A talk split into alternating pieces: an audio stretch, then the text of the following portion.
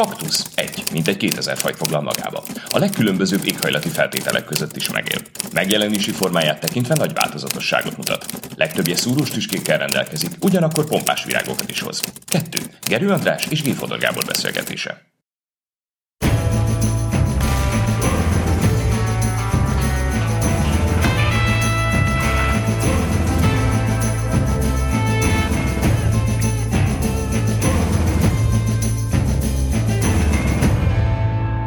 Szervusz András!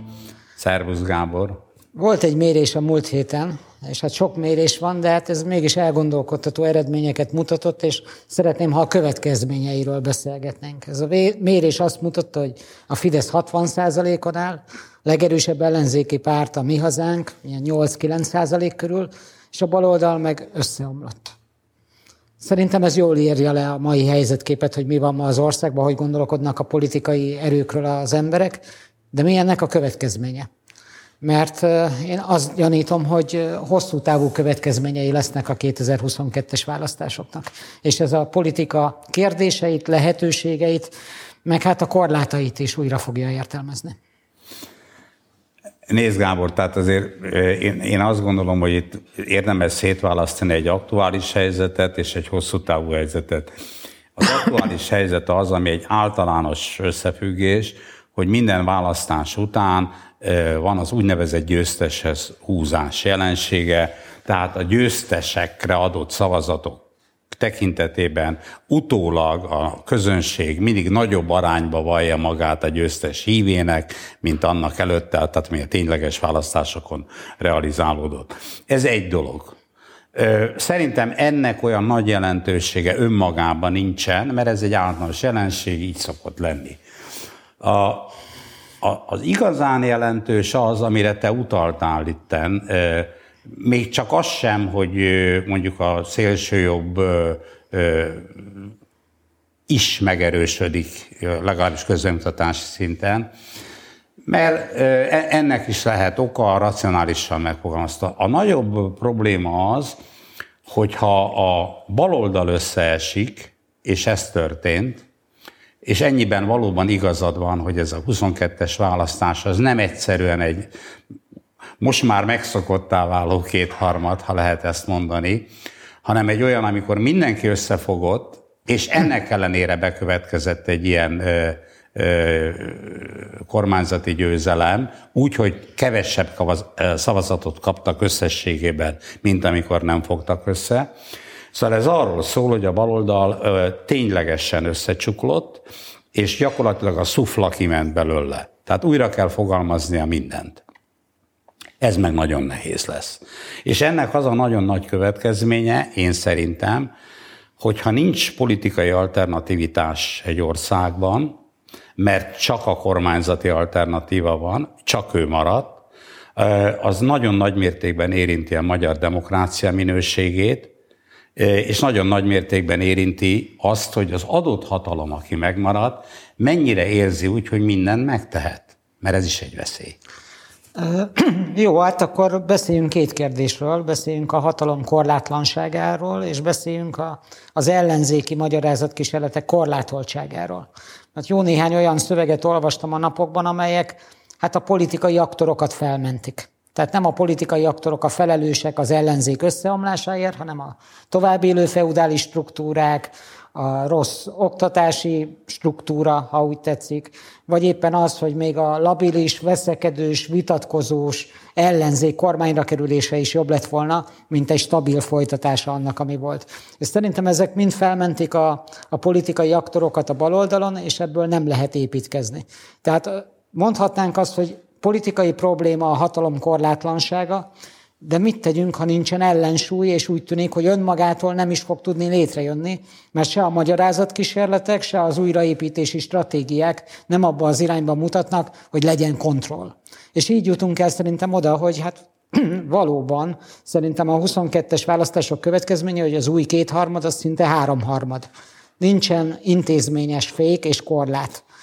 És számomra is kérdés, hogy akkor mi történik. Hogy az egyetlen lehetséges válasz az, hogy a, akkor elkényelmesedik a hatalom, hogy mindent megtehet a hatalom. Hát hogy... többről van szó. Az elkényelmesedés ezt, te ezt a kifejezést használod. Mint az egyik alternatívája Igen, de egy másik alternatíva, hogy teljesen elpimaszodik. Igen, hát igen, hogy milyen utak vannak a hatalom előtt, mert tehát ha nincsen kontroll, a politikának, a hatalomnak az a természete, hogy tovább terjeszkedik. A hatalom az Igen. egy termész, te, terjeszkedő típusú formája a politikának. És ha nem ütközik ellenállásba, akkor tovább fog terjeszkedni.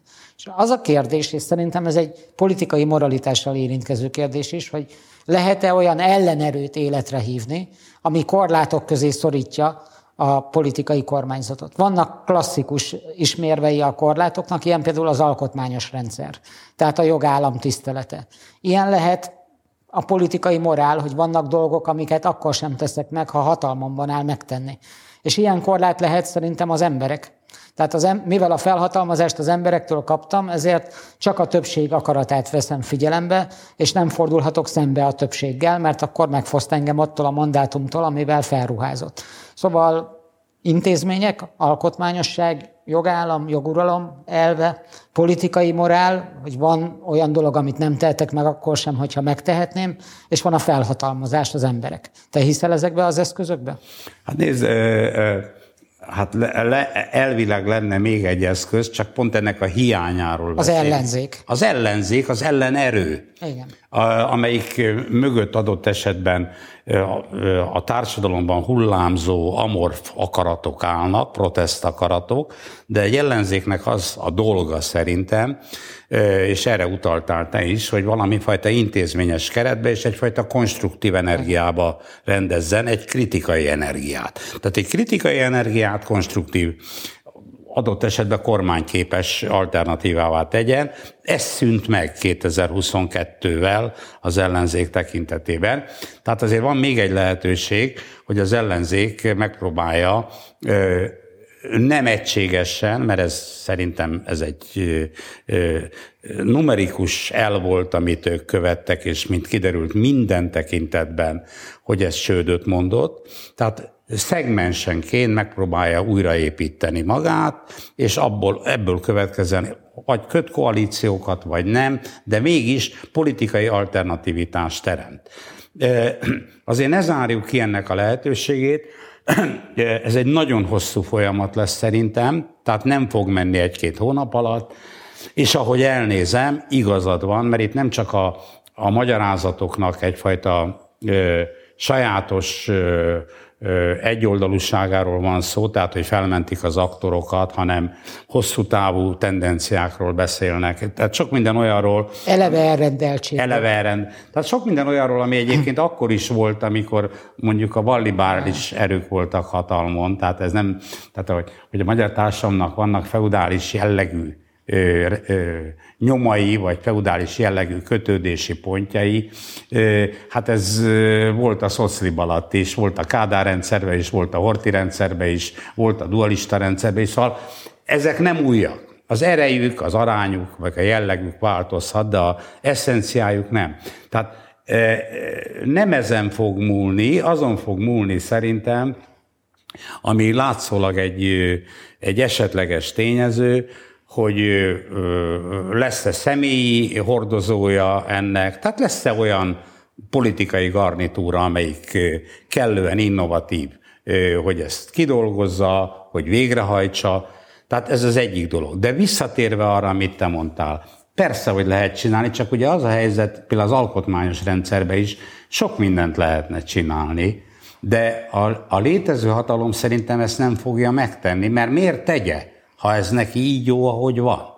Hát mondok egy példát neked, vagy két példát mondok, hogy Magyarországon a magyar parlamentben, ami a magyar demokráciának egy sajátosan létező hogy így mondjam, szürreális eleme. Van olyan párt, ami most már több egyszer alkot frakciót, és soha nem mérette meg magát önállóan választani. De ez nem a Fidesz problémája? De ez nem a Fidesz problémája, ez az alkotmányos, ennek a rendszernek a problémája. Tehát ha én az Európai Unió lennék és kritizálnám a magyar demokráciát, akkor ez lenne az egyik kritikai elem, hogy hogy lehet a magyar parlamentben többször jelen egy párt, amíg soha nem mérette meg magát önállóan választáson.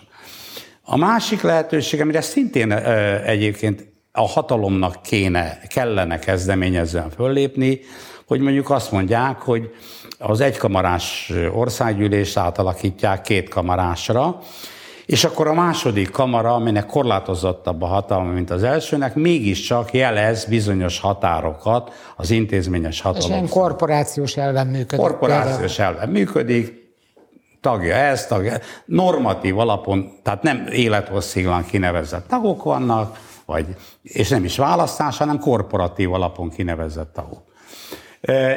De ezt nem fogják megcsinálni, mert miért tennének egy ilyen dolgot? Hát én tettem ugye egy javaslatot egy interjúban, ami nagy visszhangot váltott ki, és természetesen félre magyarázták, mintha egy ilyen post típusú állapotot szeretnék létrehozni vagy javasolni, hogy miért ne lehetne elképzelni olyan ellenzéket, amely úgymond nem korszakdöntő.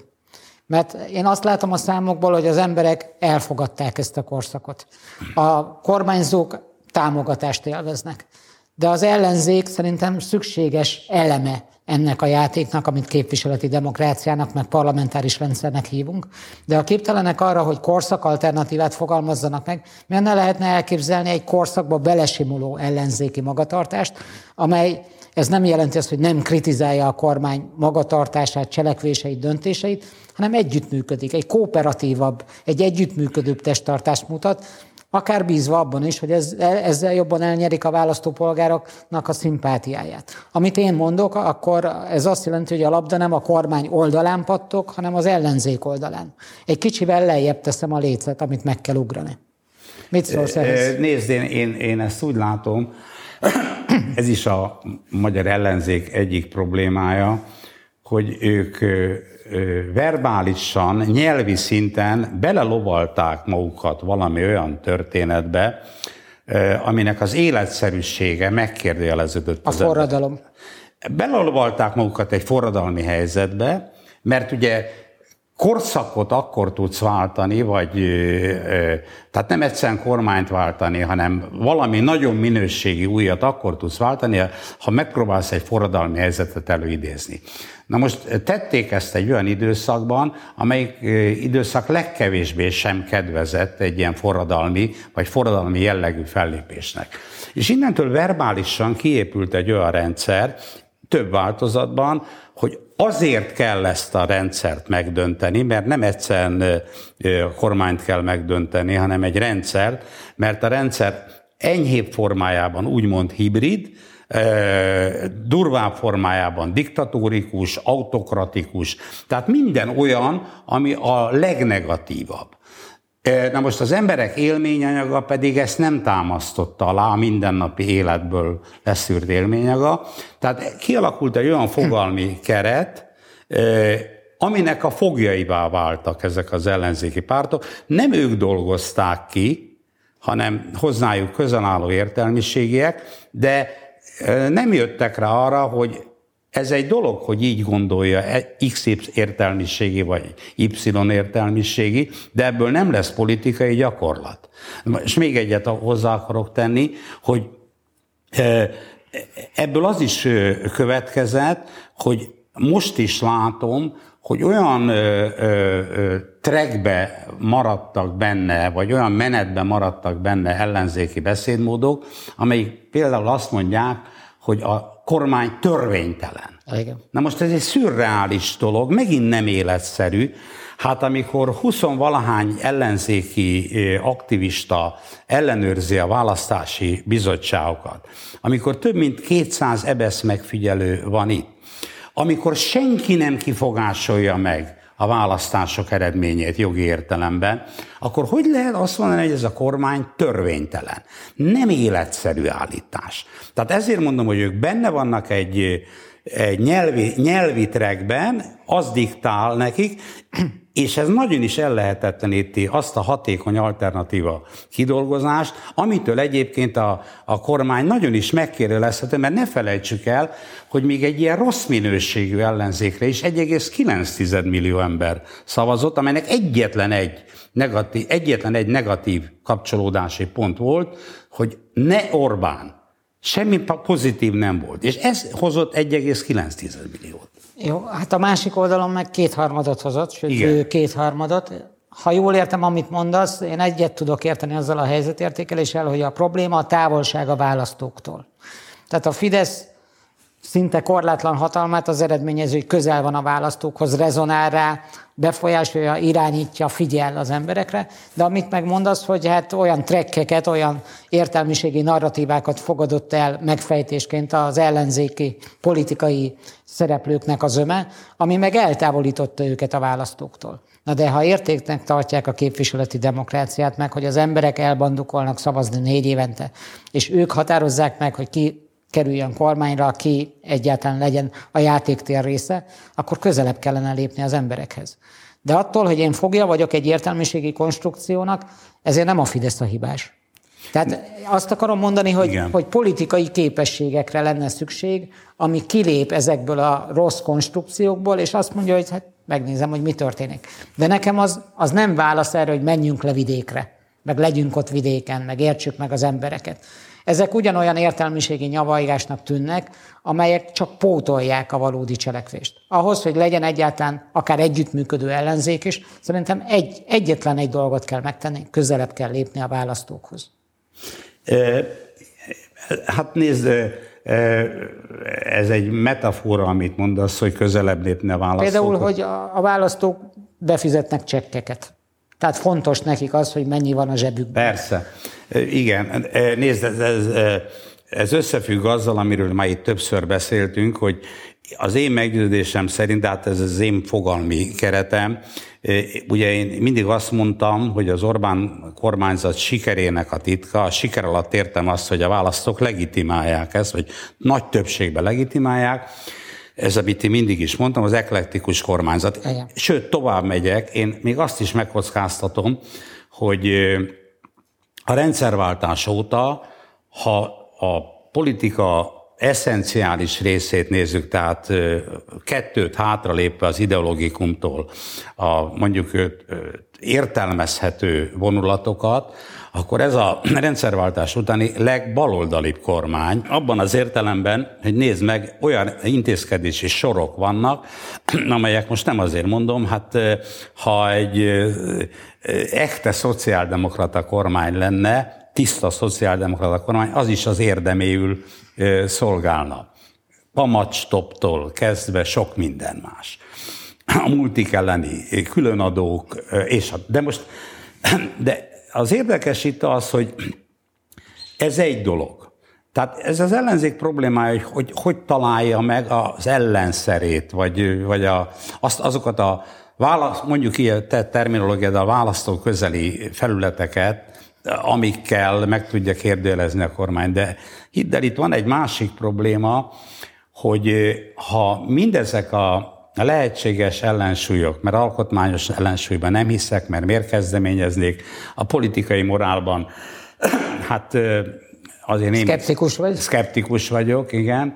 Nem is tudom, volt egy harmadik, amit mondtál. A, hát maguk a választók. A, maguk a, a, választ, a maguk a választók, igen, de választók azok, ha nincs artikulált politikai, intézményes politikai ellenakarat, akkor... Például a választók alatt a dühöt értem. Igen. Amikor a düh azok ellen fordul, akik kormányoznak, az egy nagyon veszélyes dolog. Az egy veszélyes dolog, és őszintén szóval senkinek nem lenne érdeke, hogyha ilyen alapon fordulna fel az ország. De én mondom, egy nagyon nagy veszélyt látok abba, hogyha ez a helyzet, akkor tényleg nagyon el tud pimaszodni egy hatalom, és ennek látom jeleit. Meg, meg, megmondom, két jelét látom. Na, kíváncsian várom. Az egyik az, amit jellemző módon egyébként ellenzék oldalról senki nem tett szóvá, hogy elindult, mindig is volt egy lopakodó klerikális vonulata a Fidesz kormányzatnak, most már nem lopakodik, most már úgy megmutatkozik. Hát megmutatkozott abba, hogy a, a köztársasági elnök választásnál a, a procedúra részévé tették egy ökumenikus istentiszteletet. Szóval Magyarországon az állam és egy egyház szétválasztott, ez egy alkotmányos kritérium. Hogy kerül egy ökumenikus istentisztelet a, a, egy, a, a legmagasabb közgyöki tisztség betöltésének procedurális folyamatába? Az még belefér, hogy tartanak egy nemzetközi konzervatív konferenciát Isten haza család szlogennel, habár őszintén megmondom neked, nem tényleg meg is lepett, hogy mintha a kisgazdapárt lenne hatalmon, nekik volt ez a, a szlogenjük, most úgy látszik, hogy a, ennek a kormányzatnak vált a szlogenjévé. De hogy megint úgy néz ki, mintha itten a, a, a, az egyház, az egyháziasság egy, egyfajta, egyfajta követelménye lenne a magyar alkotmányos De erre mondok valamit, jó? Mondjál.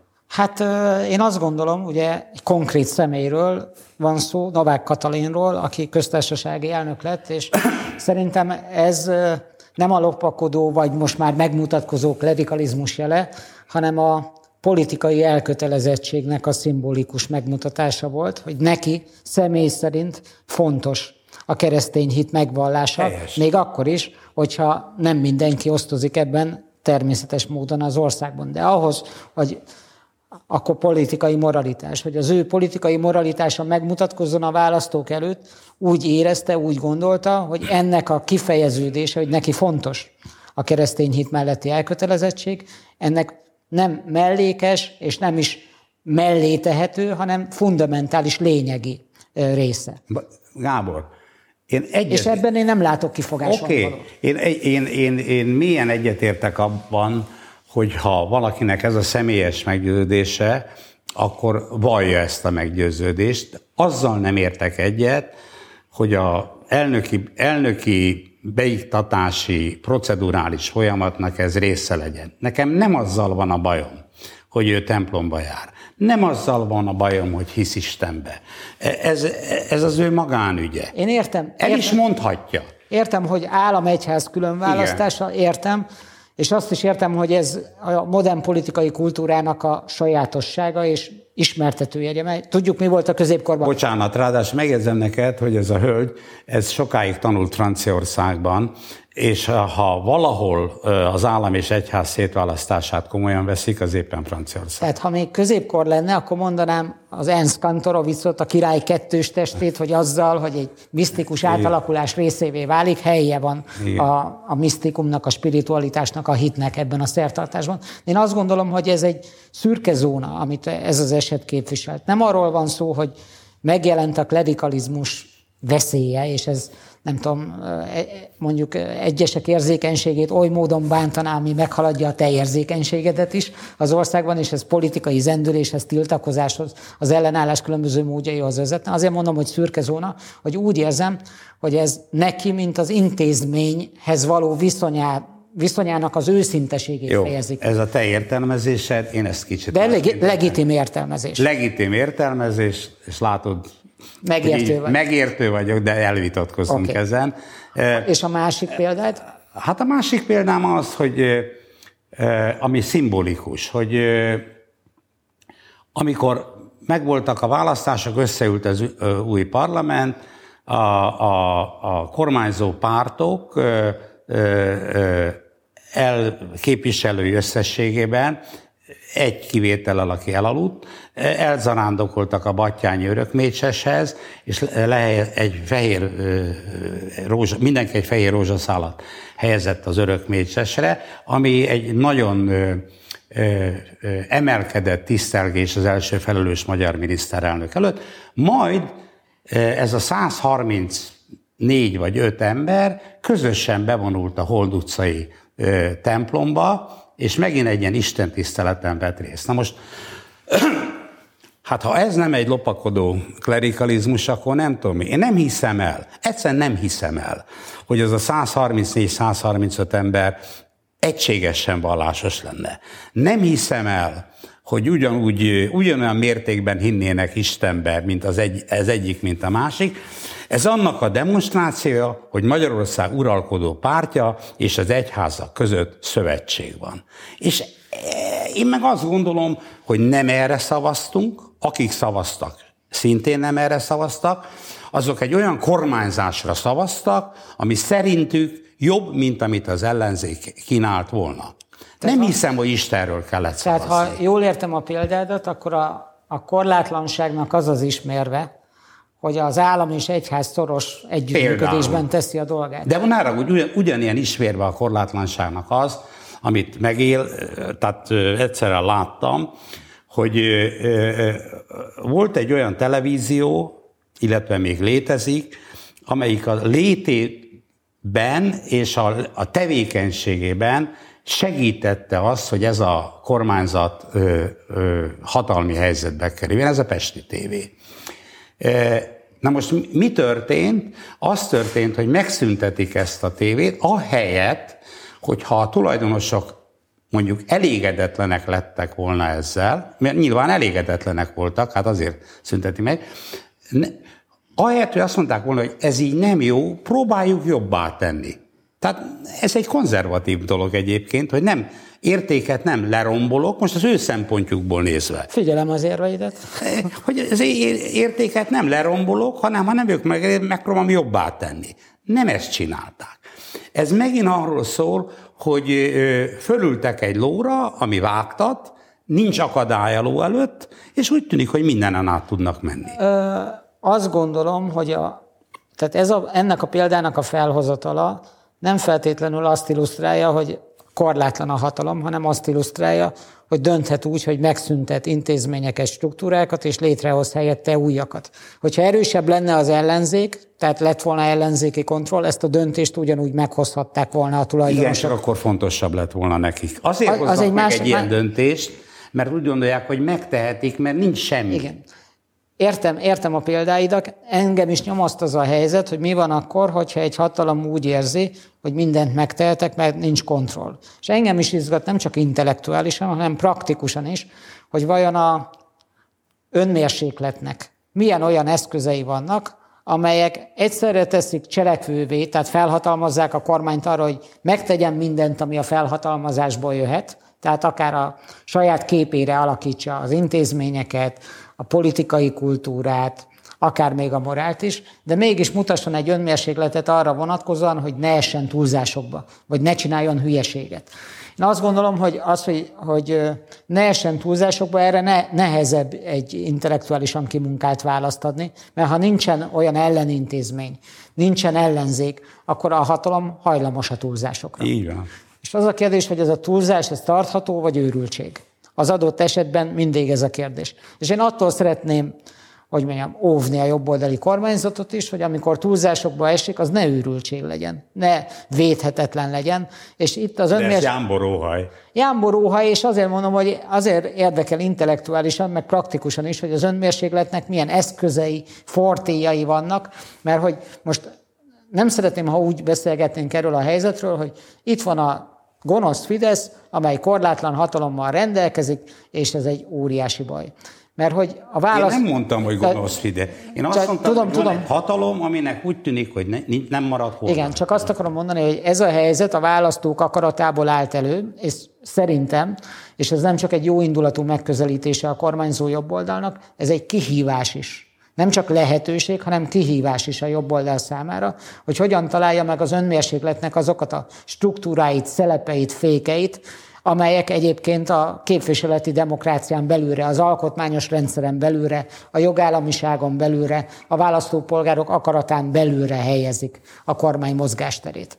Tehát én azt gondolom, hogy ez nem egy Isten császárság, nem örömködés, hogy na hát ez a helyzet előállt, hanem egy súlyos kihívás is. És azért gondolom ezt, mert szemben az ellenzéki megmondó emberek értelmiségek helyzetértékelésétől én ezt a kormányt nem látom se autokratának, se diktatórikusnak, hanem azt gondolom, hogy az alkotmányos normákat teremtő és tiszteletben tartó, képviseleti demokráciát játéktérnek tekintő kormányról van szó, amely egyébként szerintem egy komoly kihívás előtt találja magát, hogy mértéktartó és mértékadó ellenzék hiányában kell jól kormányozni egy országot a válság körülményei közepette.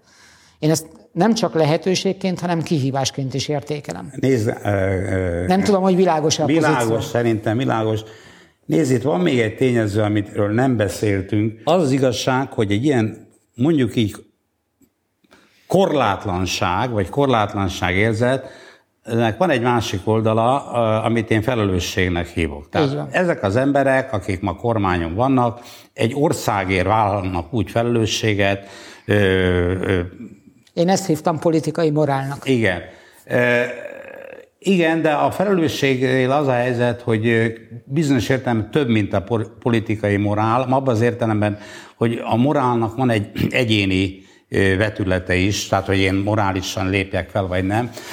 A felelősségnek, a politikai felelősségnek pedig par excellence politikai vetülete van, tehát hogy nem csinálok olyat, amitől kiváltom azt a tömeges elégedetlenséget, ami adott esetben képes elsöpörni is. Tehát a választók. A, a választók. Az, ez az egyetlen határ. Most én bízom benne, hogy a választók úgy néz ki, hogy sok minden olyat elnéznek, amit egyébként az ellenzék is szóvá tett, és valójában bizonyos értelemben necces neccesen megítélhető, tehát olyan visszaéléseket, olyan emberi magatartásokat, amik adott esetben szóvá tehetőek voltak.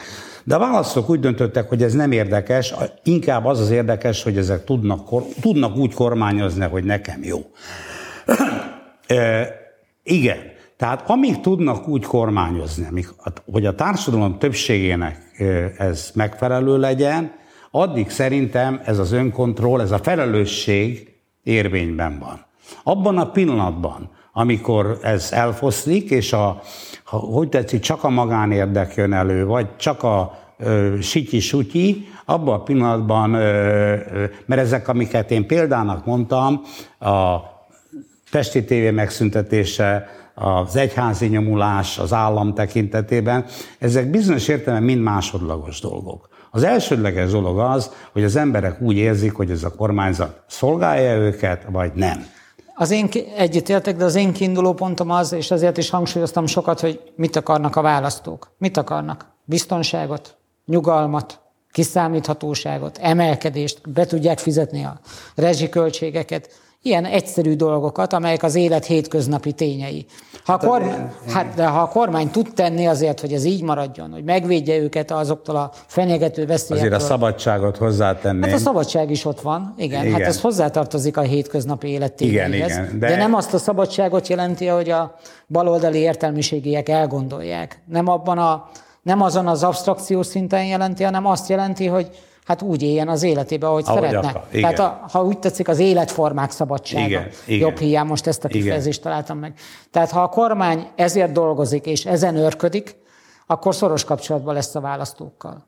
Ha olyan ideológiai kérdésekhez fog menekülni, hogy a baloldal tette, akkor távol kerül a választóktól. Szerintem az, és, és szerintem ennek a jobboldali kormányzatnak az az egyik erénye, amire rájött. Ez hogy, a baloldali jellegű, ám de jobboldali ideológia. Igen, mert a, a, ma a bal is jobb Igen, Magyarországon, hogy, hogy nem szabad nem szabad lebecsülni a, az emberek hétköznapi életét. Hogy abban keresendő az igazság. Ott van a politikai megfejtés a jó kormányzathoz, nem az ideológiai kérdésekben. És ezért tűnik nekem korlátoltságnak a, baloldali értelmiségi megmondó emberek helyzet jelentése, hogy mi volt a probléma, min, min úszott el a hajó, és ezért érzem távol ezeket a magyarázat kísérleteket a politikai sikerességtől. Ámen. Úgy legyen. Az ateisták számára is.